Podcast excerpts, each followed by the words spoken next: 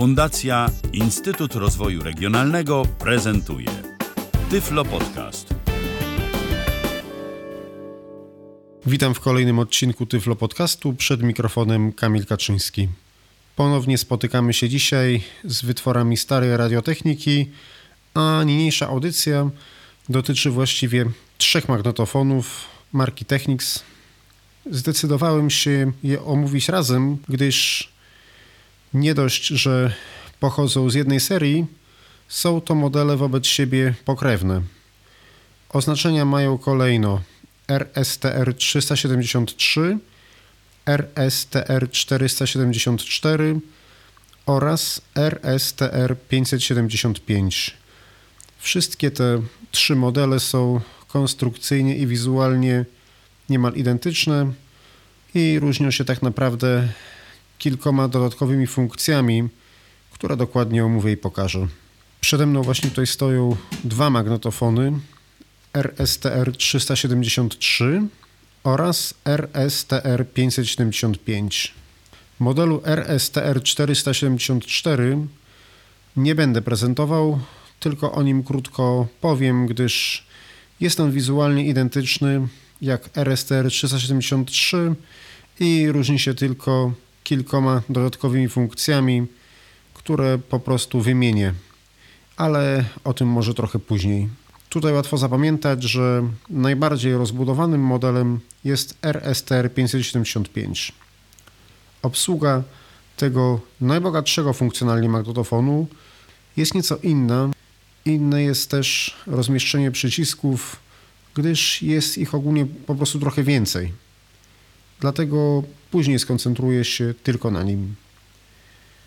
Tak jak poprzedni podcast dedykowałem przede wszystkim koneserom i kolekcjonerom, przedstawiając niegdyś kultowy polski magnetofon, jakim była, przypominam, MK232P z firmy Unitra, tak dzisiejszą audycję kieruję oczywiście również do kolekcjonerów sprzętu audio, ale także w znacznej mierze do osób, które dysponują jeszcze znaczną ilością kaset magnetofonowych i mają na nich nagrane wartościowe materiały z przeszłości, więc chcieliby zakupić sobie może y, solidny i jeszcze nie taki drogi magnetofon, aby móc ich na czymś posłuchać. Albo po prostu może chcieliby samodzielnie przerzucić te nagrania na przykład na komputer, bez potrzeby udawania się do instytucji zajmujących się digitalizacją i tym samym bez konieczności powierzania tych często prywatnych materiałów osobom trzecim.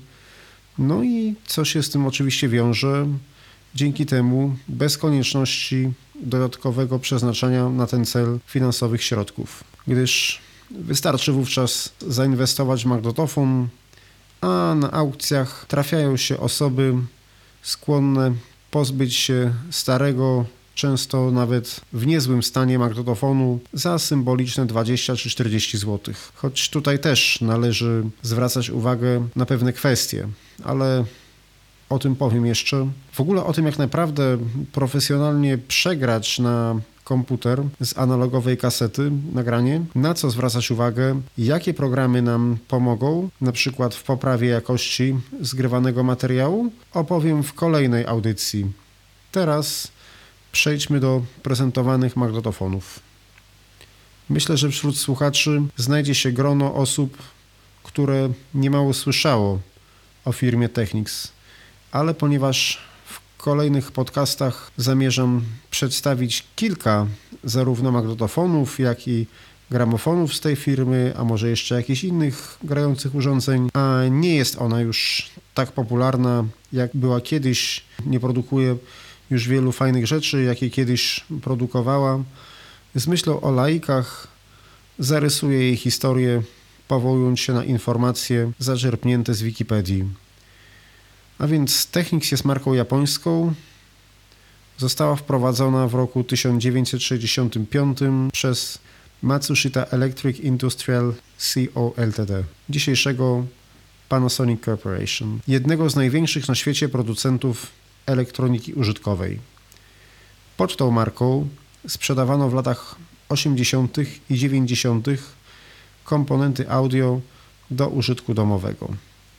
Technik zasłynął na początku swojego istnienia z gramofonów z napędem bezpośrednim, ale powszechnie znane były tej marki wieże, które składało się z uprzednio zakupionych poszczególnych elementów, uchodzące w Polsce w tamtych latach za luksus, gdyż sprzęt ten kosztował w tamtych czasach dla przeciętnego Polaka olbrzymie pieniądze i no niestety mało kogo było stać na taki zakup.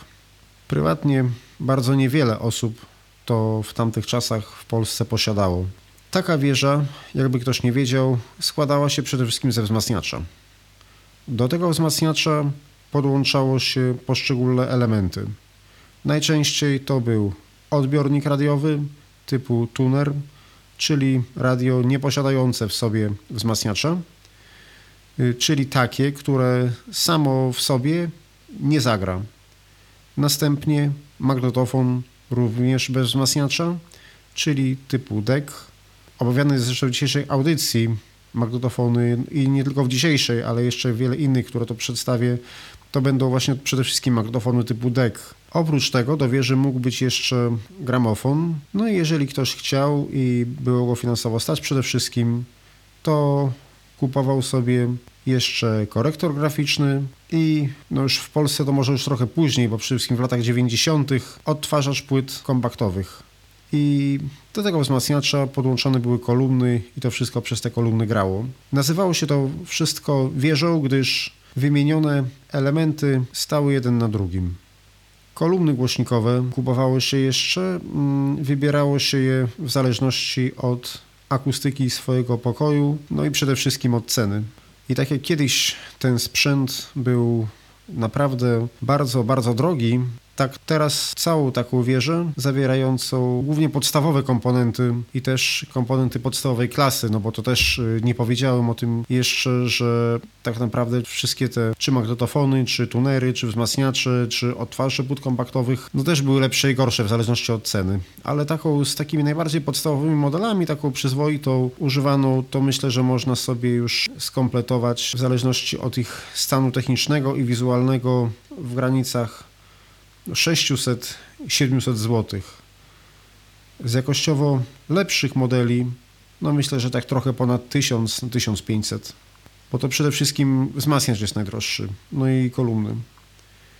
Poza poszczególnymi komponentami Technik sprodukował korzystniejsze cenowo i wygodniejsze do amatorskiego użytku, jednak znacznie okrojone funkcjonalnie kompletne zestawy wieżowe oraz mini wieże. To nie była taka wieża w jednej obudowie, jak można by sobie wyobrazić, co produkował szereg innych firm. One były sprzedawane wprawdzie razem, ale też stawiały się jedno na drugim, tylko one miały charakterystyczne połączenia i no, no może zaraz, zaraz dokładnie wyjaśnię, jak one wyglądały. W każdym razie sprzedawane w całości wieże oraz mini wieże składały się wprawdzie też jak już powiedziałem, z poszczególnych segmentów, które się ze sobą łączyło, jednakże nie trzeba było się przede wszystkim martwić o ich dobór. Ponadto kupno całej takiej wieży wychodziło trochę taniej, choć i tak ceny były kosmiczne. Ponadto dla niewtajemniczonych użytkowników zarówno sposób podłączenia tych elementów był o wiele łatwiejszy i obsługa była maksymalnie uproszczona w przeciwieństwie do takich tradycyjnych wież. Jeżeli ktoś widział sprzęt z Technicsa, łatwo taką wieżę nawet po niewidomemu rozpoznać, gdyż wykończenia przednich paneli w takich wieżach były całkiem inne, aniżeli w składakach. Poza tym połączenia poszczególnych elementów miały nie na cinczach umożliwiających modyfikację, tylko na takich jakby tasiemkach. Jeżeli ktoś składał stacjonarny komputer lub dotykał takiego rozebranego, to te tasiemki łączące poszczególne elementy przypominały w dotyku tasiemki łączące z płytą główną na przykład dysk twardy albo napęd CD tudzież DVD-ROM. Takie rozwiązanie było przede wszystkim, jak już powiedziałem, tańsze i lepsze dla mniej wprawionych użytkowników audio. Gdyż dobór poszczególnych elementów do wieży, którą się samemu, że się tak wyrażę, budowało, a następnie jej obsługa, w tym umiejętność ustawienia w określonych sytuacjach poprawnych parametrów nagrywania i odtwarzania, wymagała jednak od użytkownika chociażby elementarnej wiedzy w zakresie elektroakustyki.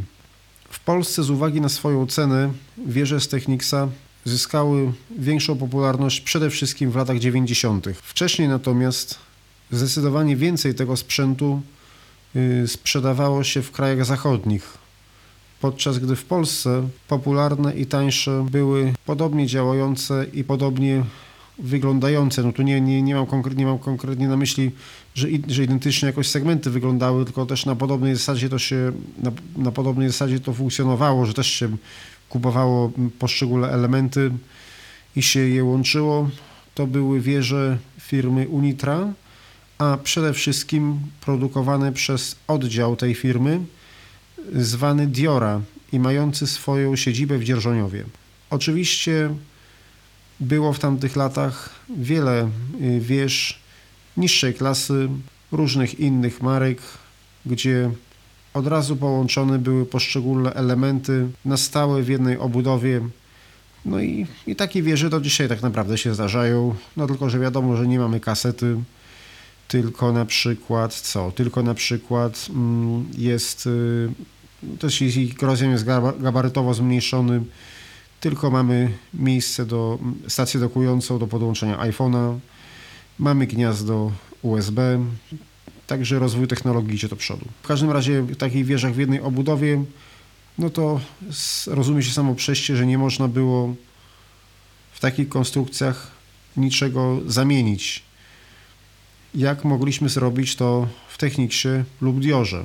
Na przykład po kilku latach kupić lepszy magnetofon lub głośniejszy wzmacniacz. O wysokiej jakości produktów marki Technics może zaświadczyć chociażby fakt, iż w latach 90. magnetofonów z tej marki używano w rozgłośniach radiowych. Pamiętam, że lokalna rozgłośnia Radia Lublin miała jeszcze w 2002 roku w studio nagrań magnetofon na przykład o modelu RS-BX747. O nim z pewnością też opowiem, gdyż jest bardzo ciekawy. Tak w ogóle przepraszam Państwa, że mm, tak dużo tej historii wprowadzam, jeszcze takiej dygresji, no ale to jest, no można powiedzieć, chciałem, chciałem Państwa tak wprowadzić w tematykę, żeby, mm, żeby Państwo wiedzieli, o czym mówię, bo już no, niektórzy młodsi mogą no, nie wiedzieć, Wiadomo, że już w kolejnych podcastach nie będę tyle ględził. Wróćmy już do tych magnetofonów, więc przypominam, że magnetofony, o jakich dzisiaj opowiadam, to są magnetofony o modelach RSTR 373, RSTR 474 oraz RSTR 575.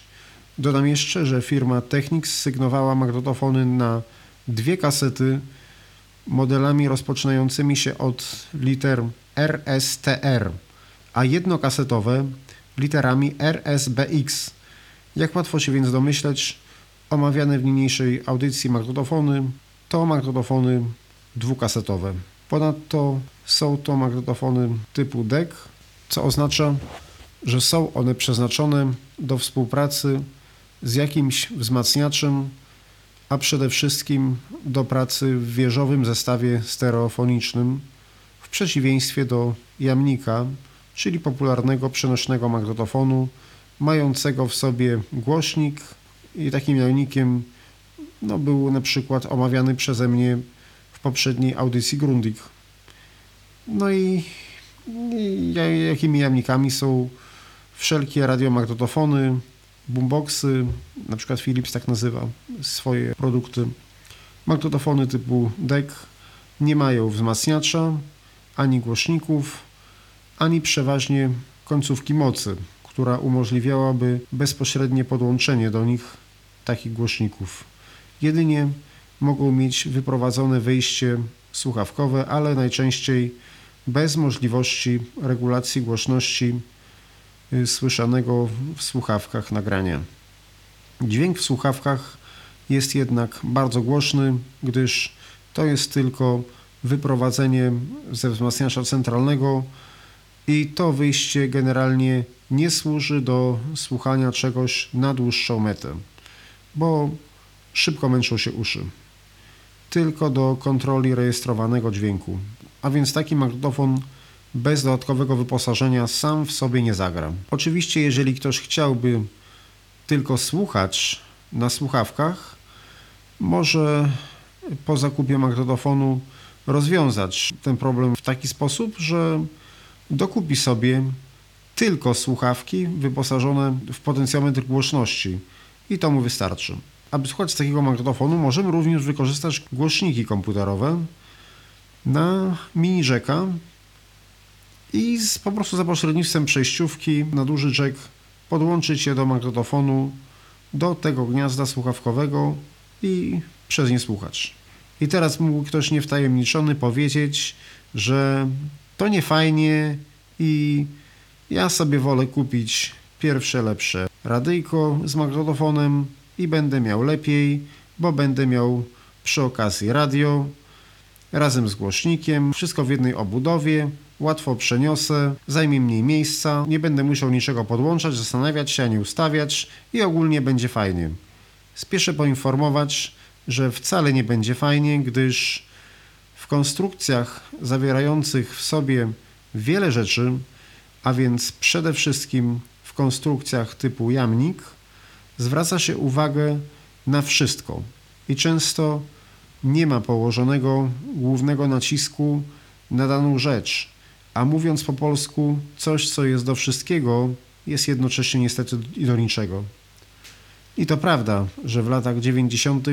w cenie na przykład 1000 zł można było rzeczywiście kupić bardzo przyzwoity i czysto grający dwukasetowy radiomagnetofon. Radio było z możliwością zaprogramowania w pamięci kilku stacji, aby łatwo ich było później szukać. Miał też ten jamnik odmianne kolumny w celu rozstawienia, a nawet odtwarzacz płyt kompaktowych z elektrycznie otwieraną szufladą na płytę. I posiadał jeszcze pilot zdalnego sterowania. Nie będę podawał modelu i marki tego sprzętu w celu zachowania neutralności. Poza tym urządzenie miało swoje plusy do zastosowań, do jakich było przez producenta przewidziane. Tylko uczulam Państwa, że właśnie kosztem tego, że aż tyle ten sprzęt potrafił, tyle kosztował, gdzie w takiej samej cenie kupowało się jeden magnetofon, w dodatku bez wzmacniacza, ale właśnie ta cena była taka utrzymana, gdyż producent w nim kładł nacisk na naprawdę przyzwoite jakościowo elementy, czyli odpowiednie głowice, bardzo precyzyjny mechanizm, no i dodatkowe funkcje umożliwiające polepszanie zapisywanego i odtwarzanego nagrania, czego najczęściej w ogóle nie było w przenośnych konstrukcjach. No i w takim magnetofonie mogła być automatyczna kalibracja taśmy, czyli dobieranie parametrów, żeby się nagrało na danej kasecie jak najlepiej, system redukcji szumów, czyli system Dolby, filtr MPX poprawiający jakość nagrywanego z radia z UKF materiału. Co mogło jeszcze być? Mógł jeszcze być podwójny capstan, czyli nie jeden wałek napędowy, tylko dwa. I też ogólnie precyzyjniejsze prowadzenie taśmy po mechanizmie, zmniejszający ryzyko jej ewentualnego uszkodzenia. Ponadto przeważnie w konstrukcjach typu jamnik magnetofon był tak naprawdę jedną z wielu funkcji, więc miał zazwyczaj tylko funkcje podstawowe i jak się chciało coś przegrać, coś zrobić poważniejszego, to już zaczynały się problemy, bo na przykład był w nim problem z dostępem do przydatnej przy digitalizacji kaset czynności, jaką jest możliwość precyzyjnej regulacji skosu głowicy, gdzie w profesjonalnych magnetofonach wystarczy zdjąć klapkę przykrywającą kieszeń i mamy dostęp. W jamnikach najczęściej kieszeń się w ogóle nie wyjmuje. Czego jeszcze w jamnikach nie było? Na przykład nie było też najczęściej systemu redukcji szumów, gdyż no, po prostu producent przewidział głównie użycie akurat tego modelu do zastosowań y, typowo amatorskich, na przykład słuchania gdzieś w terenie, no gdzie na przykład system redukcji szumów był niepotrzebny i tylko podniósłby cenę. Producent musiał więc pójść na kompromis i wykorzystać projekcie takie elementy, aby zgadzała się ich łączna cena. Dlatego jeśli ktoś poważnie myśli o zgraniu na komputer swoich zbiorów audio lub chciałby zakupić coś, co jest jeszcze dzisiaj w miarę dostępne i co nam się za pół roku raczej no, nie powinno rozlecieć, a przede wszystkim nie zniszczy nam kaset, myślę, że w moich audycjach znajdą Państwo coś dla siebie. Przedstawię Państwu w kolejnych podcastach obsługę niektórych ciekawych i w miarę jeszcze dostępnych na aukcjach internetowych modeli magnetofonów kilku najbardziej znanych firm, których można użyć, aby właśnie do przyjemnego słuchania kaset albo do przerzucenia na komputer nagrania, uzyskując w miarę przyzwoitą jakość. W osobnej audycji opowiem ponadto, jak dokonać w sposób profesjonalny digitalizacji i na co w ogóle zwracać uwagę w pierwszej kolejności. Dzisiaj w porównaniu z tym, jaką to miało kiedyś wartość w dobie smartfonów i streamingu muzyki poprzez internet, dla wielu osób magnetofony kasetowe to przeważnie złom i są chyba najtańsze, gdyż generalnie kupują je albo kolekcjonerzy, albo właśnie osoby, które potrzebują coś przegrać na komputer z kaset. Magnetofonu uszkodzonego ludzie są gotowi się pozbyć za przysłowiowe 20 zł, a w znośnym stanie technicznym i wizualnym wahają się ceny od 100 do 150 zł.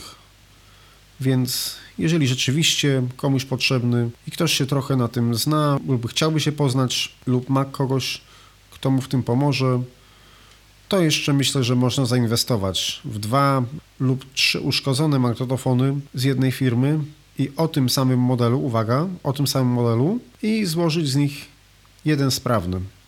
Czasami nawet tak wyjdzie taniej, aniżeli kupować coś w idealnym stanie. No, dla mnie to gra rolę zarówno stan techniczny, jak i wizualny wprawdzie, no ale jeżeli ktoś potrzebuje tylko mieć do użytku no, fizycznego, żeby coś tam na nim od czasu do czasu odtworzyć, no to czasami w kiepskim stanie wizualnym można też kupić w 100% technicznie sprawne, bardzo tanio.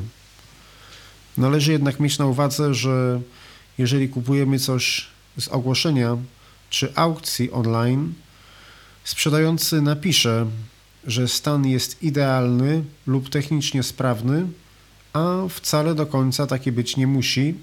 I tu uwaga, nie musi od razu chodzić nawet o to, że ktoś nas robi w balona, ale na przykład może ten ktoś nie być świadom jakichś drobnych, ale wartych usunięcia mankamentów, gdyż dla niego, jako dla przeciętnego użytkownika, jest sprawny, bo jakoś tam gra, nagrywa, odtwarza, a tutaj okazuje się, że jest na przykład bardziej wytarta w obszarze jednego kanału głowica.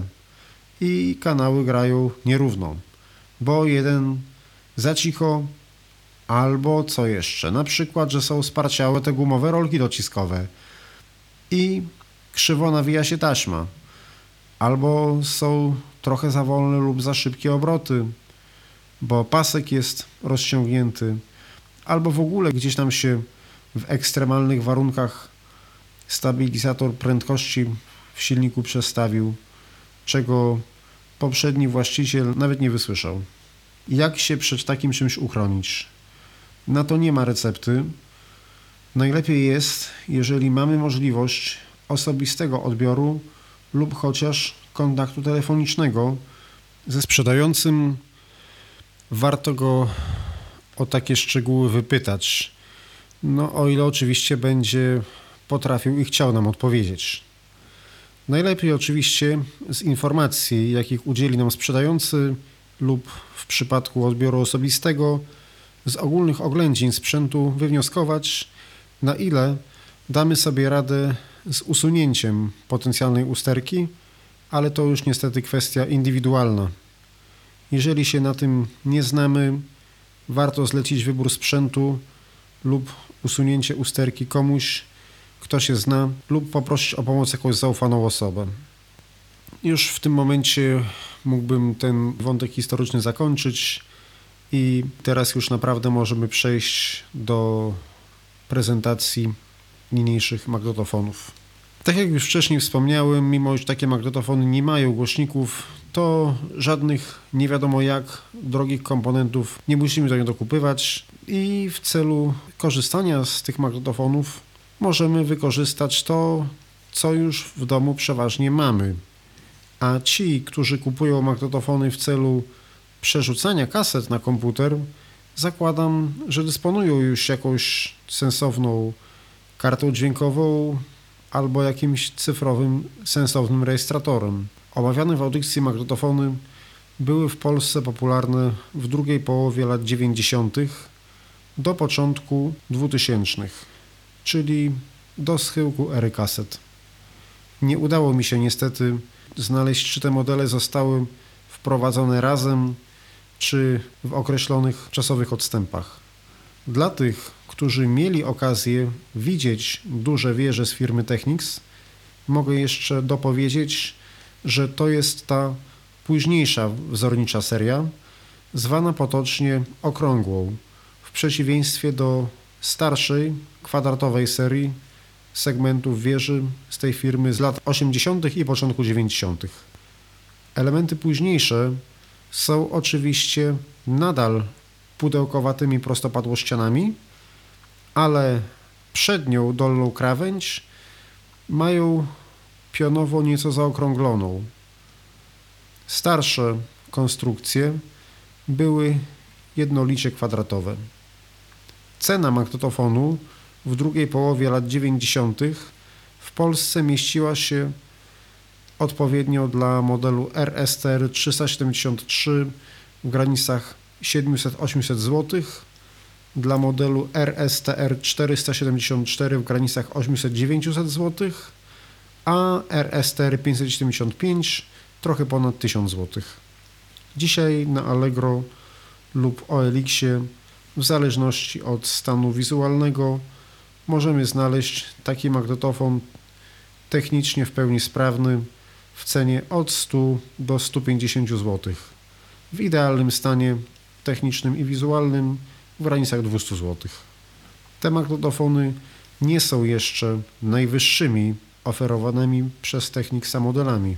W kolejnych podcastach będę omawiał magnetofony klasy wyższe, ale od tych trzech chciałbym dzisiaj zacząć ze względu na mnogość funkcji, jakie posiadają, co przyda się większości słuchaczy, gdyż klasy wyższe modele były wprawdzie wykonane z jakościowo lepszych pod względem technicznym elementów. Przede wszystkim chodziło o ich ogólną trwałość, ale w zamian posiadały mniej udogodnień przydatnych szaremu użytkownikowi. Na przykład były jednokasetowe, nie posiadały też autorewersu, czyli nie potrafiły same przekładać taśmy na drugą stronę. Dlatego zdecydowałem się zacząć od omawianych. Wymiary wszystkich trzech magnetofonów wynoszą 430 na 136 na 290 mm, a waga tutaj nie znalazłem dokładnie danych, ale to jest 4,50 kg albo 4,70 kg. Nie wiem, bo różnie to piszą, a nie mam dostępu do oficjalnej strony. Nie licząc drobnych modyfikacji w rozmieszczeniu przycisków na przednim panelu, szczególnie w tym ostatnim modelu 575, magnetofony wyglądały identycznie. Są to takie jakby duże, ale nie bardzo głębokie pudełka, pokryte taką fajną, śliską, chyba aluminiową obudową. Plastikowy jest tylko panel przedni i dno, na którym widać od spodu śruby, jakimi są od wewnątrz przykręcone do płyty czołowej poszczególne podzespoły. W rogach umieszczone są cztery wyraźnie wyczuwalne duże plastikowe nóżki, zakończone antypoślizgową gumą. Zacznijmy od modelu RSTR 373.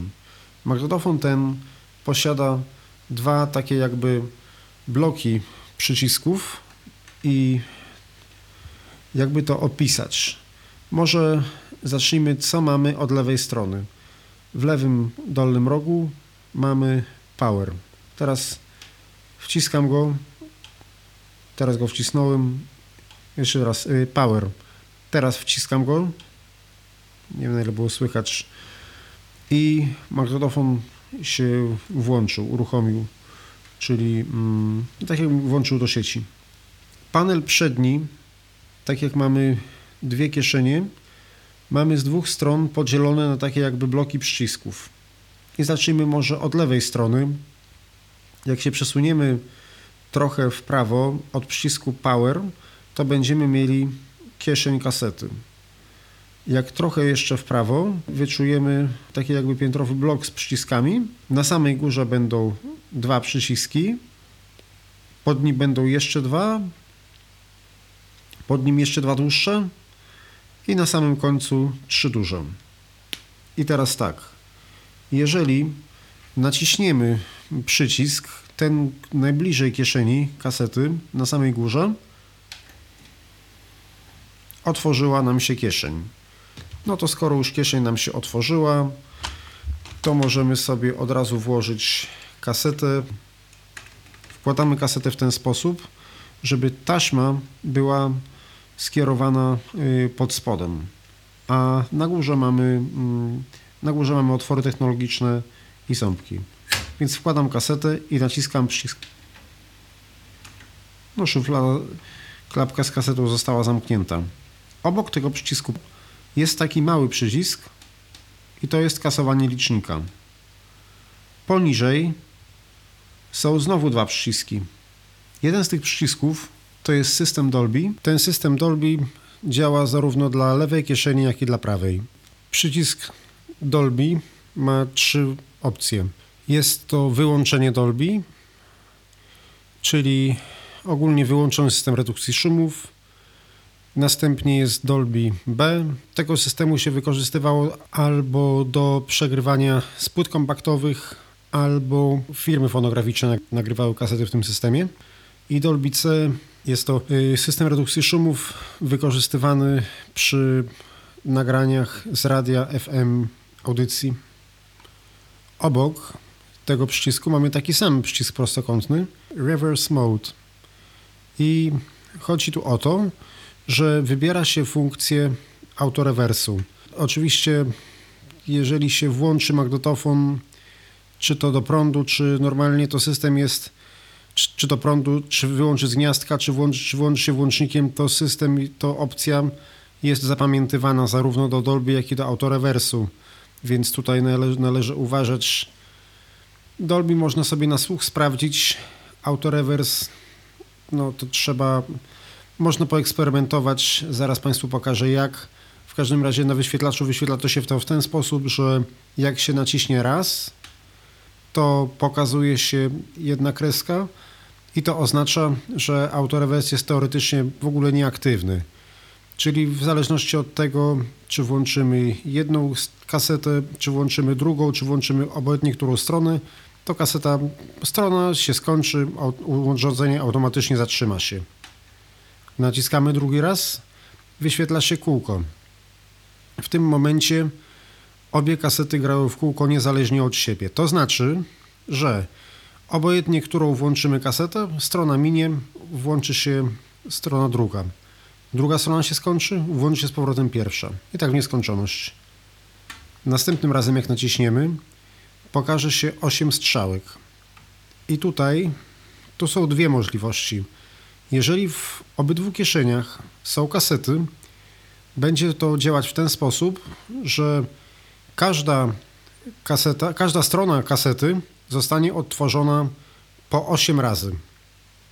Znaczy, znaczy nie zupełnie. Chodzi o to, że one będą grały jedna po drugiej, jedna po drugiej, ale aż do tego momentu, dopóki każda nie przegra 8 razy. Jeżeli jest, jeżeli włączymy od drugiej strony, to, to wtedy mm, ta pierwsza jakby działa od, od drugiego, od drugiego cyklu, więc wtedy zostanie utworzona 7 razy.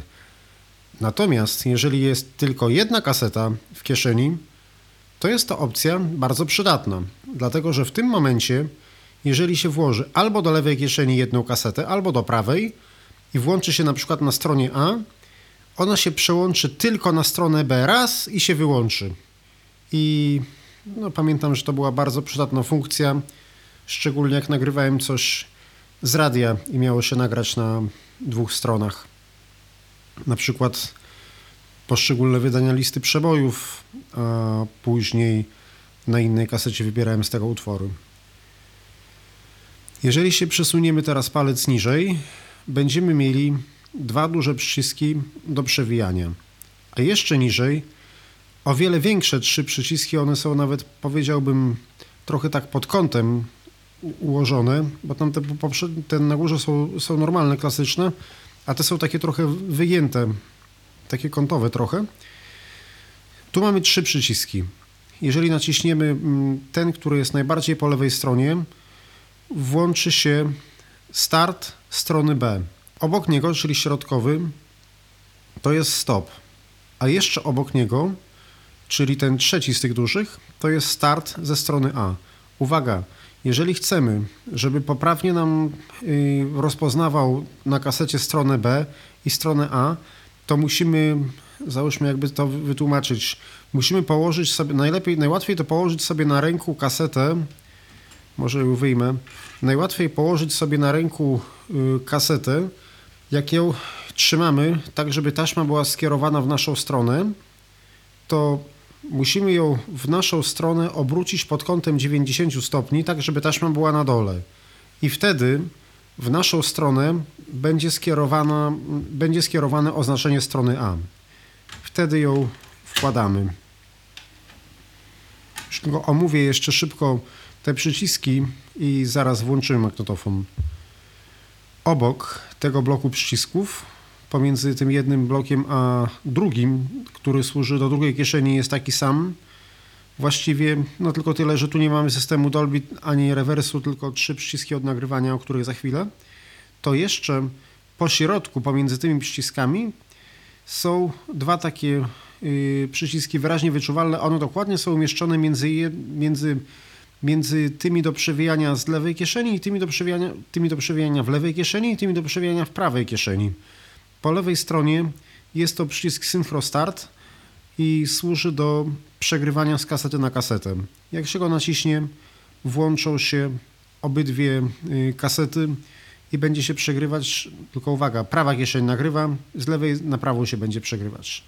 Trzeba to zawsze, trzeba się upewnić, czy mamy w odpowiednich, mm, w odpowiednich y, kieszeniach właściwe kasety i uprzednio musimy też ustawić, odtworzyć kasetę na odpowiedniej stronie, tą, z której mamy odtwarzać i tę, tę, z której mamy odtwarzać i tę, na której mamy nagrywać, bo on wtedy włączy domyślnie strony, które były ostatnio odtworzone.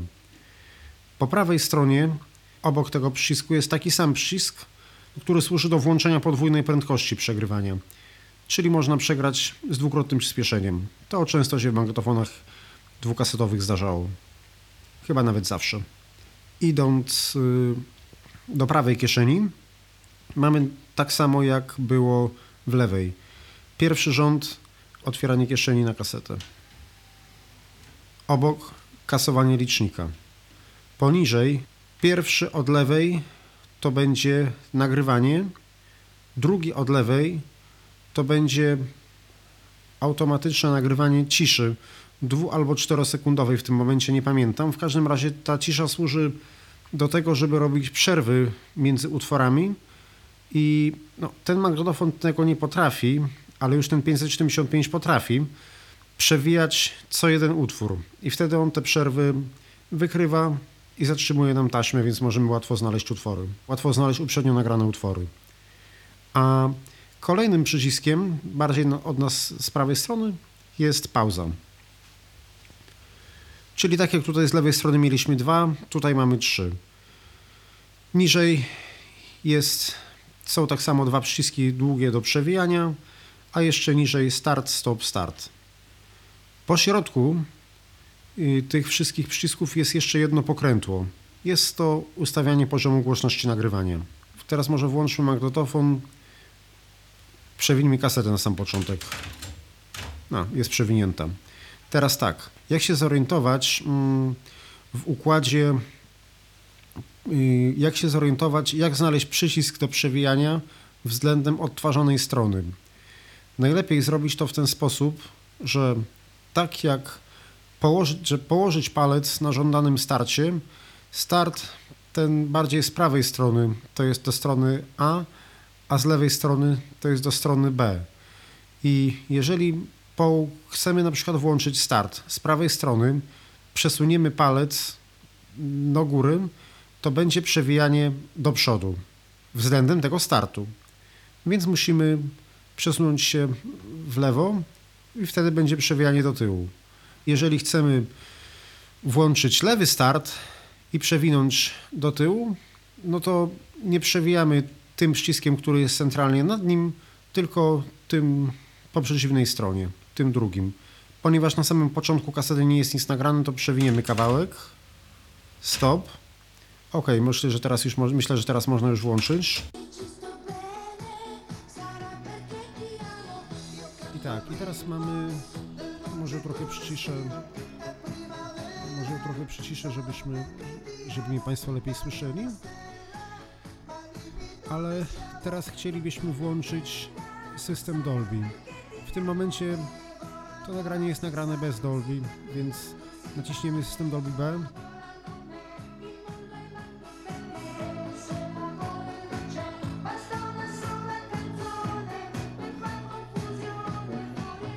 A teraz wciśniemy system Dolby C.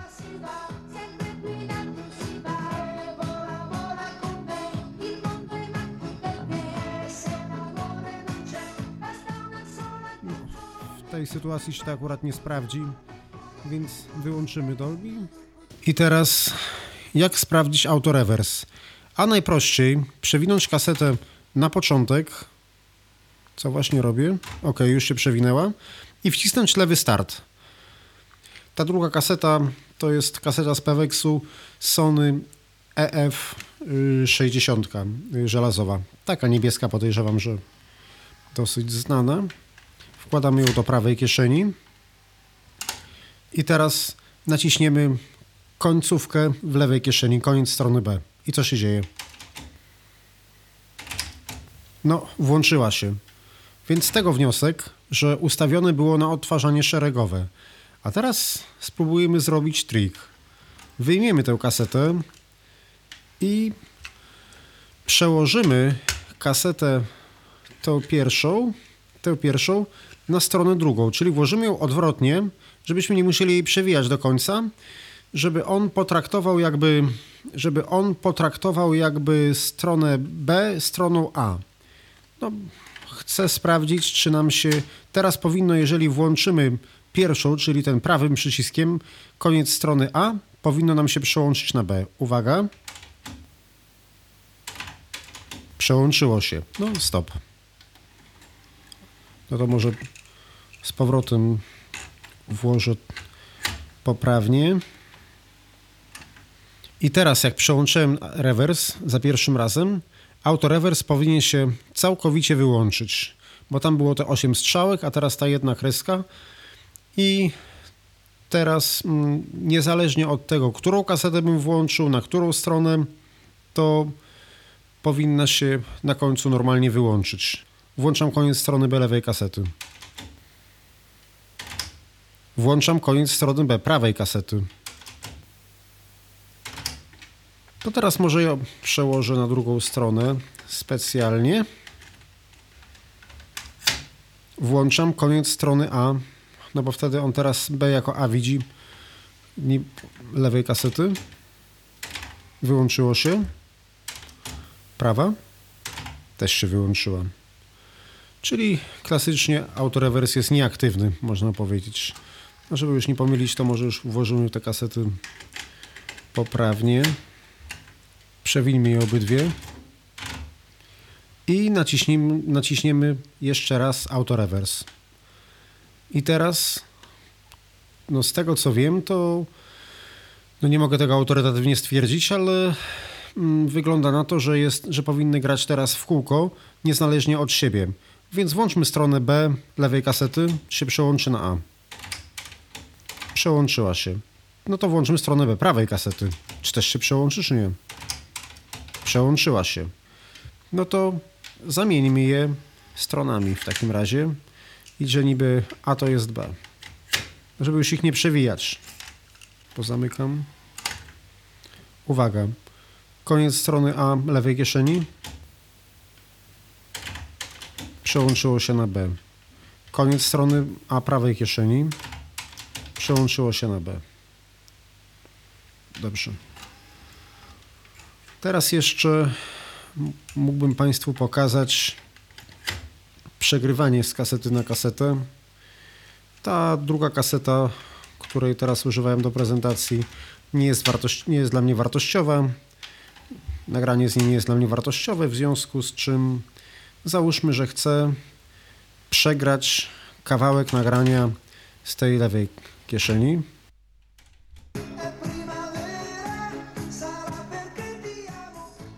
Ok. I teraz co robię? Prawą kasetę przewijam na początek i naciskam te dwa przyciski, o których wcześniej mówiłem, czyli ten y, Synchro Start. Tylko, że najpierw muszę nacisnąć, ponieważ no też jest to dla bezpieczeństwa, żeby przypadkiem nie nacisnąć, y, żeby przypadkiem nie nacisnąć tylko jednego przycisku, to dlatego trzeba najpierw nacisnąć jeden, a później szybko drugi. Jak nacisnę sam Synchro Start, to się nic nie, nie stanie. No, nic się nie stanie. Dlatego należy wcisnąć ten, ten przycisk, który jest obok niego.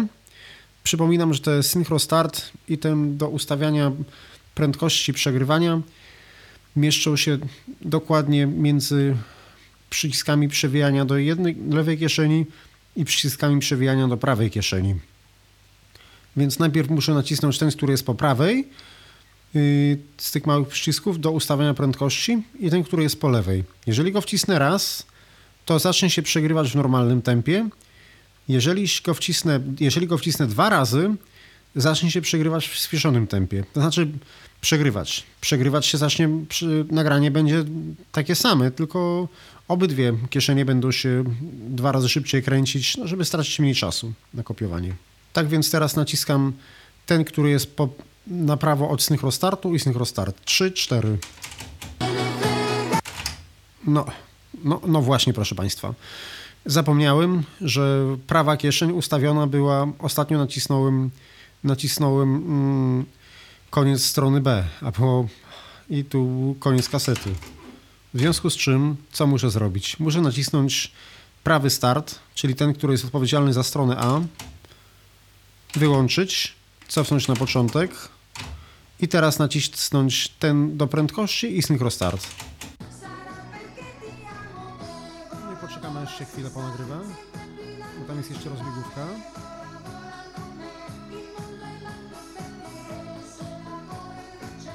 I teraz ciekawa opcja jest następna. Można wyłączyć nagrywanie albo lewą kieszenią, albo prawą kieszenią.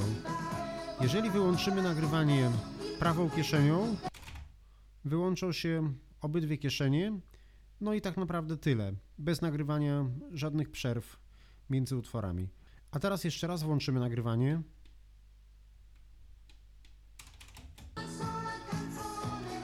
I wyłączymy stop, naciśniemy stop, ale naciśniemy stop w lewej kieszeni. Stop nacisnęliśmy, a prawa jeszcze przez kilka sekund nagrywa. I teraz możemy sobie na przykład ustawić inny fragment, przewinąć trochę lewą kieszeń, że chcemy co innego. No tej piosenki nie chcemy, załóżmy. Ale chcemy na przykład tę piosenkę. Więc teraz już wystarczy wcisnąć tylko Synchro Start. Nagrywa się dalej. Dobra, wyłączmy teraz. A teraz co się stanie, jeżeli naciśniemy ten przycisk, który jest na prawo od Synchro Startu nie raz, tylko dwa razy. Raz, raz i dwa. I, i no to próbujemy. Nagrywa się kręci się szybciej. Ok, stop. To może jeszcze Państwu pokażę nagrywanie. To teraz, proszę Państwa, podłączyłem do magnetofonu radio. Podłączony jest amplituner polskiej produkcji firmy Unitra, model dokładnie Radmor 5100 TE. Kiedyś o nim opowiem, bo to było rewelacyjne radio swojego czasu. Natomiast jest ono na dinach, w związku z czym diny mają troszeczkę inną, inną impedancję wyjściową. Wejścia mają trochę, trochę inne parametry niż czyncze, w związku z czym nie da się, nie da się odpowiednio ustawić głośności nagrywania, będzie trochę za cicho, ale no już to ustawiłem na maksa, bardziej się nie da, wciskam nagrywanie i będziemy mieli odsłuch. Przy tej szopce, tu odśpiewamy i potem Dobrze. idziemy do domu. Bo tu zaczynają nagrywanie. się dziwna może być prośba. I I, napisałem Teraz, taki teraz się wiersz, nagrywa. przyczul je. A teraz Przepiękny wiersz. I to jest taki wiersz. ten przycisk, Przyczul między to dziecko, a nagrywaniem. mówi podając nam syna, w przytul, tym momencie nagrywa się przerwa. kiedy nie umiesz No nawet się się, skończyło nagrywać. Teraz można nacisnąć dotknij pauzę, tłuściutkich która jest obok nóżek, nagrywania, bo to jest tak, nagrywanie, Spojrzyj tak w oczy przerywanie i pauza. modre, bo niemowlęta coś najpierw nie tak. modre oczy mają. Przytul do serca, tam gdzie się zaczyna, To może teraz zobaczmy, jak się nagrało. przytul je. Przepiękny wiersz. I to jest taki wiersz. Przytul to dziecko, mówi Przerwa.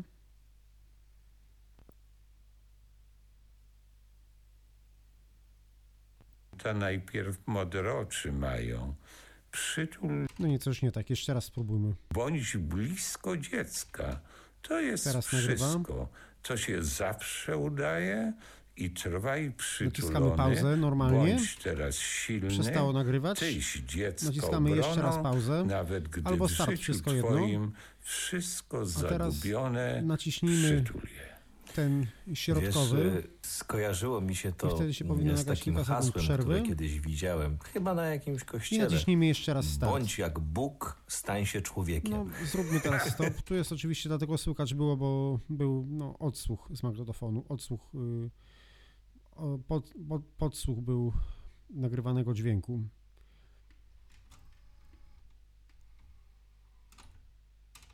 Teraz to przewijmy i sprawdźmy, nagrało udaje? z przerwą. I trwaj przytulony, bądź nawet gdy w życiu twoim wszystko zagubione, przytul je. Wiesz, y, bądź jak Bóg, No, więc czterosekundowa przerwa jest. To już właściwie na temat tego magnetofonu to jest tyle. Jeżeli chodzi, jaka jest różnica w magnetofonie RS TR 474. Różnica jest mianowicie taka, że magnetofon ten oprócz tych wszystkich opcji, które tu omówiliśmy i takiej samej konfiguracji przycisków, w kieszeni prawej, tak jak y, mamy przycisk do kasowania licznika oraz do otwierania kieszeni, to pomiędzy nimi jest jeszcze jeden taki mały przycisk i on służy do ustawienia automatycznej kalibracji taśmy. Co to oznacza? Oznacza to dobranie jak najlepszych parametrów do danej do danego nośnika. Urządzenie nagrywa sobie kilka sekund sygnałów testowych i moim zdaniem to było trochę niekonwencjonalnie w technicznie rozwiązane, z tego względu, że wystarczyło to przez przypadek nacisnąć i już kasował się fragment nagrania. Więc na to trzeba, na to trzeba bardzo uważać. No, Pewnie dlatego może zrobione to zostało przy liczniku. Wtedy wystarczy wcisnąć, wcisnąć nawet przez przypadek i zacznie się kasować. Ten magnetofon nie ma tego.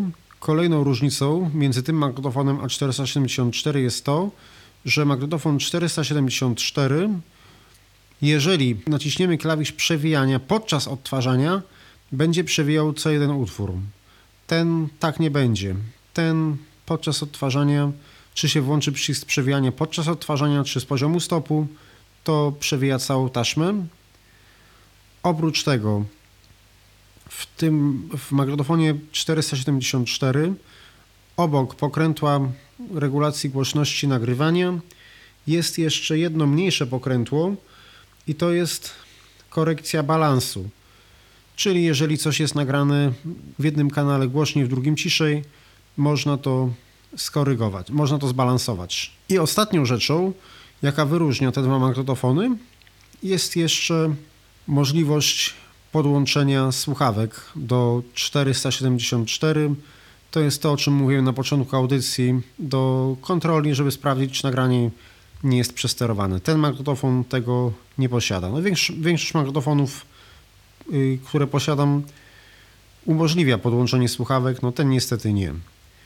Ale to gniazdo to jest, to jest duży jack i ono jest umieszczone centralnie pomiędzy, start, pomiędzy klawiszami startu i stopu lewej kieszeni i klawiszami startu i stopu prawej kieszeni. Tu jest taki fragment obudowy i tam ono jest umiejscowione. No myślę, że mogą sobie to Państwo wyobrazić, no jeżeli ktoś będzie miał do czynienia z tym magnetofonem, to łatwo się domyśli. Teraz przejdźmy do magnetofonu RSTR 575. Jakby go tutaj opisać? Obsługa jego jest podobna, aczkolwiek przez to, że jest tych przycisków więcej, one są trochę inaczej rozpracowane.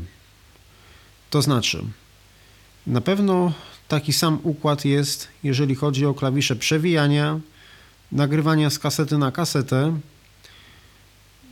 No i właściwie tyle.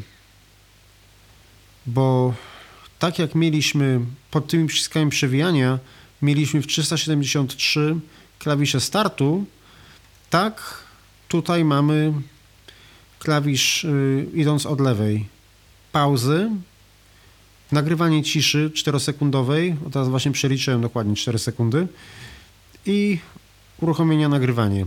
W ogóle zapomniałem powiedzieć, żeby uruchomić nagrywanie, najpierw się naciska nagrywanie i wtedy uruchamia się automatycznie wtedy uruchamia się, automa- urucham- uruchamia się automatycznie nagrywanie z poziomu pauzy.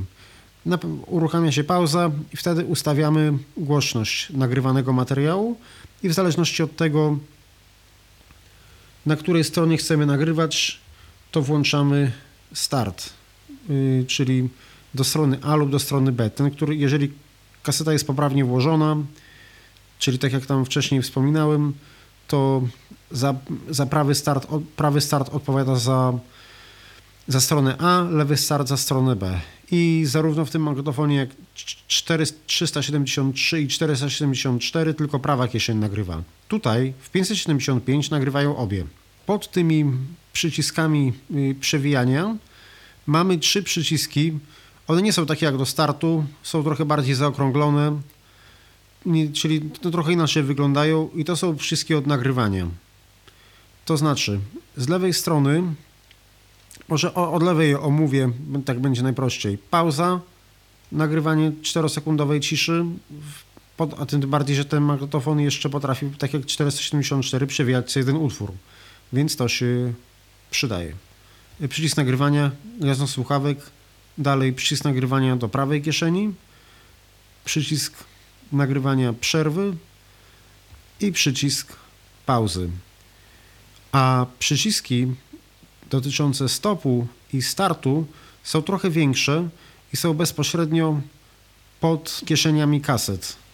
Ale układ ich jest taki sam, tylko są trochę wysunięte, no lewy bardziej na, na lewo, prawy bardziej na prawo, no bo trzeba było gdzieś to na, gdzieś um, umiejscowić te przyciski odnośnie nagrywania. 575 potrafi to wszystko, co te dwa, tylko jest o tyle ciekawy, że jest w dwóch szybkach nagrywanie.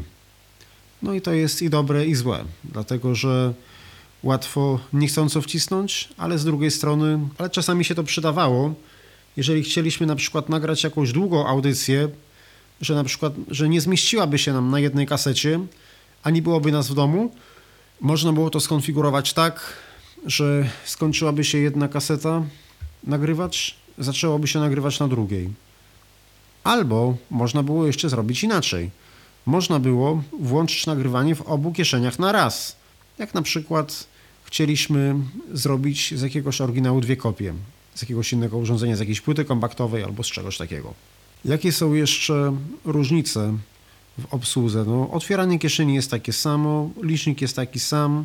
Tu jest oczywiście mm, ustawienie balansu, ale co my tu jeszcze mamy?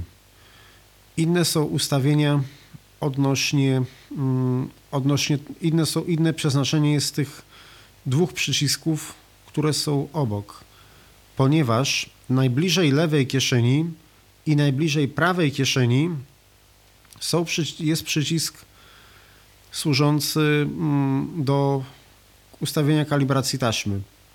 No i tego, no i tego nie wolno przez przypadek wcisnąć, bo skasuje nam się kilka sekund nagrania. Obok niego jest przycisk, jest ustawienie redukcji szumów. Taki sam, w taki sam sposób jak, 3, jak w 373.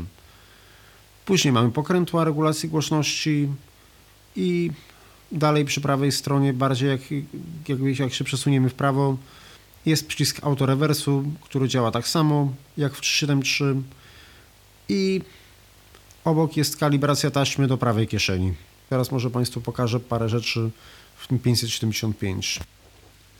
Jeżeli chodzi o magnetofon RSTR 575, to jest jeszcze jedna różnica w obsłudze i polega ona na tym, iż tak jak pod przyciskami ejectu, czyli tymi do wyjmowania kasety po lewej i po prawej stronie, tak jak mieliśmy z lewej strony w RSTR 373 oraz 474, y, pierwszy od lewej to był przycisk wyboru systemu Dolby, czyli Dolby wyłączone, Dolby B lub Dolby C.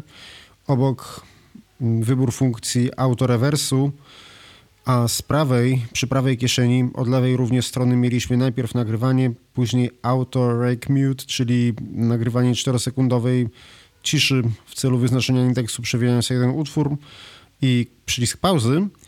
Tak tutaj mamy trochę inaczej, gdyż Pierwszy po lewej, z lewej strony, to jest automatyczna kalibracja taśmy, czego nie mieliśmy w magnetofonie 373, a w 474 był koło, klawisz, koło przycisku licznika taki mały okrągły przycisk. Tutaj jest taki sam prostokątny, taki, taki sam podłużny prostokątny jak, w, jak te przyciski, które w 373 są. Mm, po prawej przy kieszeni, mm, czyli dokładnie po przeciwnej stronie, przy prawej kieszeni też jest taki do kalibracji i pomiędzy nimi jest jeden do, do wyboru autorewersu, a drugi do wyboru systemu Dolby. A dokładniej, a dokładniej wygląda to tak, że jest od lewej idąc przycisk automatycznej kalibracji taśmy, przycisk wyboru autorewersu, Później mamy pokrętła regulacji głośności. Z prawej strony, przy prawej kieszeni, idąc od lewej, przycisk systemu Dolby oraz, oraz automatyczna kalibracja taśmy. Teraz może pokażę Państwu, co się dzieje, kiedy przez przypadek naciśniemy ten przycisk do automatycznej kalibracji taśmy, na co uczulałem przed chwilą. I teraz załóżmy jest w prawej kieszeni kaseta przyciśniemy przypadkiem bądź nie przypadkiem ATC, ATC Automatic y, Tape Calibration.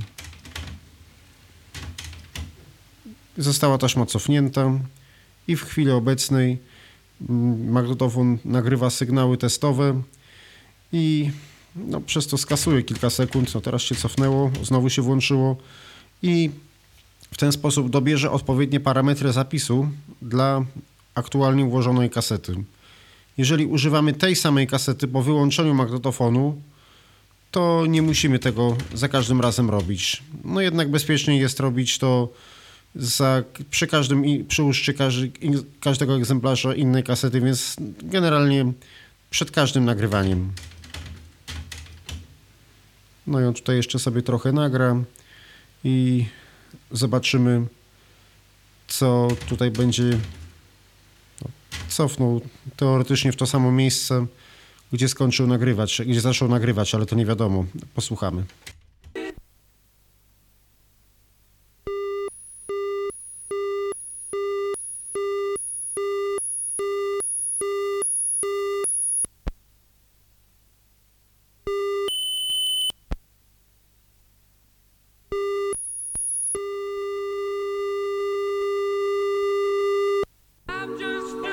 No, niedobrze, bo akurat tej piosenki nie chciałem kasować, tylko chciałem ją wykorzysta- wykorzystać przy prezentacji. No ale trudno. Wobec tego zobaczmy teraz, jak wygląda przewijanie sobie ten utwór. Jeżeli teraz włączymy start i naciśniemy przewijanie do przodu i zostawimy, słuchamy, co się dzieje. Powinien się magnetofon zatrzymać przed kolejną piosenką. Ta piosenka jest długa, więc... O!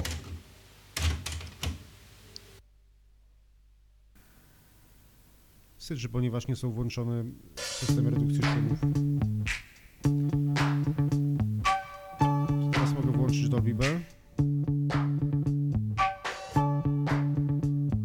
Kaseta była bez Dolby nagrywana, więc to pogorszy. Teraz Dolby C. No stop. Teraz, co tutaj mógłbym jeszcze Państwu pokazać, czego nie ma w 373 i w 474, a mianowicie nie ma nagrywania w obu kieszeniach. Teraz spróbujemy włączyć nagrywanie, tylko zobaczmy, co jest jeszcze na kasecie w, le- w prawej kieszeni, w lewej kieszeni.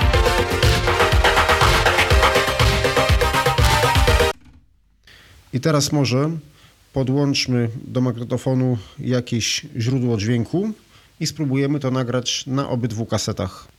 Teraz spróbujmy włączyć nagrywanie w obu kieszeniach, więc musimy wcisnąć przycisk, najpierw przycisk zapisu w obu kieszeniach, ale uwaga, tylko zapisu. Wciskamy zapis w lewej. No tak, włączył się już mm, monitoring. Zatrzymałem w drugim źródle nagranie. To może jeszcze zobaczymy, czy działa również zapis w drugiej kieszeni. Działa. Dobrze, więc teraz zrobimy w ten sposób, że wciskam najpierw zapis w lewej kieszeni, później w prawej kieszeni. No już pewnie uruchomił się mo- monitoring. Już teraz nie stwierdzimy, bo czy się uruchomił w jednej, to... I spróbuję włączyć nagrywanie i w jednej, i w drugiej. I czy będziemy mieli to samo nagranie w lewej kieszeni i w prawej. Wciskam nagrywanie w lewej i w, w prawej naciskam w drugim źródle start. No okej, dobrze. Możemy w prawym wyłączyłem, w lewym wyłączyłem. Sprawdzamy prawą kasetę. No tutaj y, pewnie wyłapię tę przerwę, więc przewiniemy sobie przy starcie.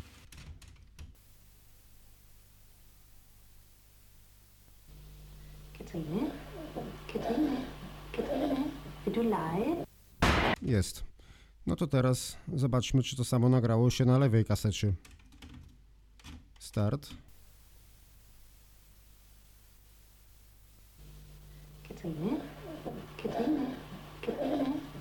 Oczywiście, no tylko, że ta kaseta troszeczkę zniszczona.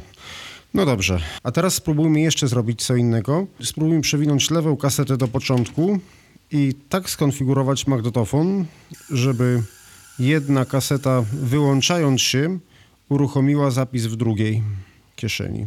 Żeby zadziałała ta funkcja, o której mówię, musimy się upewnić, żeby autorewers był ustawiony na tych 8 strzałek, o których wspominałem, czyli chodzi o to, o których wspominałem wcześniej, czyli żeby kaseta, żeby było włączone odtwarzanie szeregowe. W tym momencie no, możemy sobie sprawdzić pozycję autorewersu, ponieważ są dwie kasety, więc mm, lewa jest przewinięta do końca, więc włączymy tak jakby się lewa kończyła, czyli lewy start końca, mm, czyli koniec strony B. No nic się nie stało. Naciśnijmy lewy przycisk, czyli ten lewy przy kalibracji, ten, ten przy lewej kieszeni, bo ten przy lewej kieszeni jest do autorewersu. Raz nacisnęliśmy. Zgadza się, przełączyła się. Naciśnijmy jeszcze raz. Teraz jak się wyłączy lewa, włączy się prawa. Włączyła się. I teraz co możemy zrobić? Teraz możemy zrobić coś takiego, że jeżeli włączymy kasetę znajdującą się w lewej kieszeni, no i na przykład włączymy pierwszą stronę. Ona przegra cała pierwsza strona, przełączy się na stronę drugą automatycznie. I później, kiedy ta druga strona się skończy, przełączy się kaseta na stronę pierwszą yy, z drugiej kieszeni. Tylko jeszcze musimy się upewnić, musimy się upewnić, czy czy magnetofon jest domyślnie ustawiony w drugiej kieszeni, żeby się włączyła przy nagrywaniu pierwsza strona? Jak to zrobić? Żeby ją tak ustawić, po prostu musimy ostatnim razem wyłączyć ją na tej stronie. Więc włącz, naciśnijmy na chwilę pierwszą stronę, czyli ten prawy start do kieszeni prawej. Jest. Dobrze. I teraz należy przycisnąć przycisk zapisu w lewej kieszeni oraz w prawej kieszeni. I no jeżeli włączymy teraz y, w lewej kieszeni start z prawej strony, jest początek kasety, ona przejdzie cała, przełączy się na drugą. Ale my tak nie chcemy. Włączamy start z lewej, tak żeby wymusić koniec kasety i włączyć drugą stronę. Włączyliśmy nagrywanie w jednej i w drugiej kieszeni. I teraz włączmy koniec pierwszej kasety. Włączyło się nagrywanie w drugiej kieszeni. A teraz możemy włączyć piosenkę z, ze źródła zewnętrznego.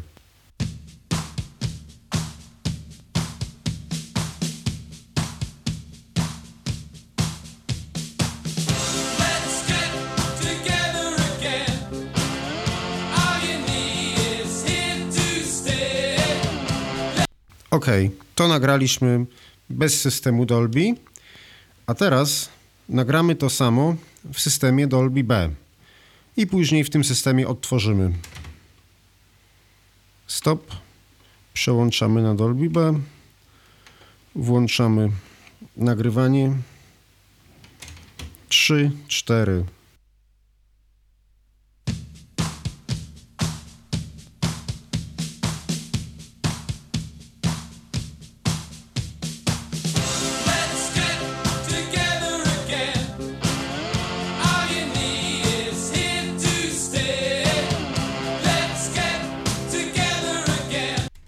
to może jeszcze spróbujmy to samo nagrać z Dolby C.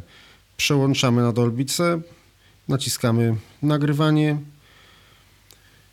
naciskamy start, uruchamiamy źródło zewnętrzne, słuchamy.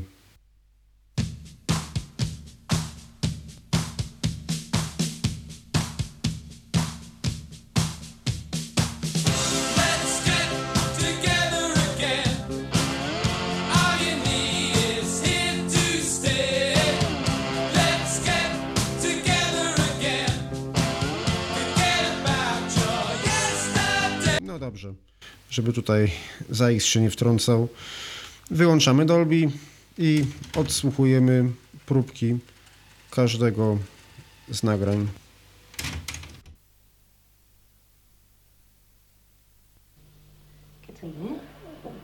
Tak, tu jeszcze Katrina jest za chwilę. Okej, teraz będzie Let's Get Together bez Dolby.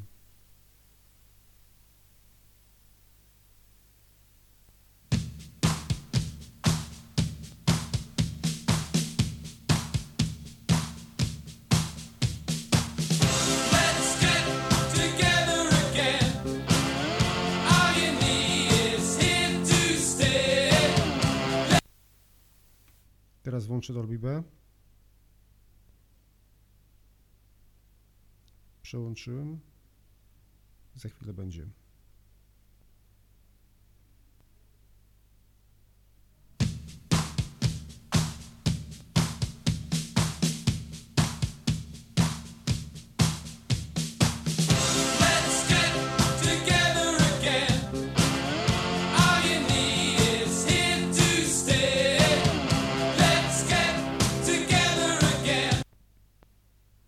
Teraz to samo w together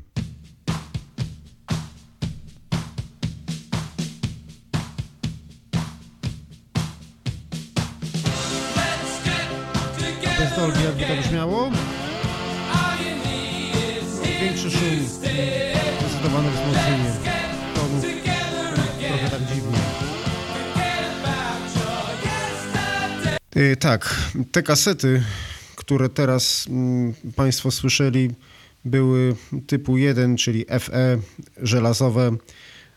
O wiele lepsze efekty byłyby, gdybyśmy użyli do tego celu kasety CR, czyli typu 2, chromowej, tak zwanej chromówki, albo jeszcze lepiej typu 4, metalowej, ale już mm, darowałem to sobie tym razem Przy jakichś innych audycjach, mm, kiedy będę prezentował inne magnetofony, pewno jeszcze nieraz do tego wrócę. Tudzież może przy magnetofonach modele wyższych użyję kaset chromowych. Dziękuję już Państwu za uwagę i do usłyszenia w kolejnym odcinku. Był to Tyflo Podcast. Pierwszy polski podcast dla niewidomych i słabowidzących. Program współfinansowany ze środków Państwowego Funduszu Rehabilitacji Osób Niepełnosprawnych.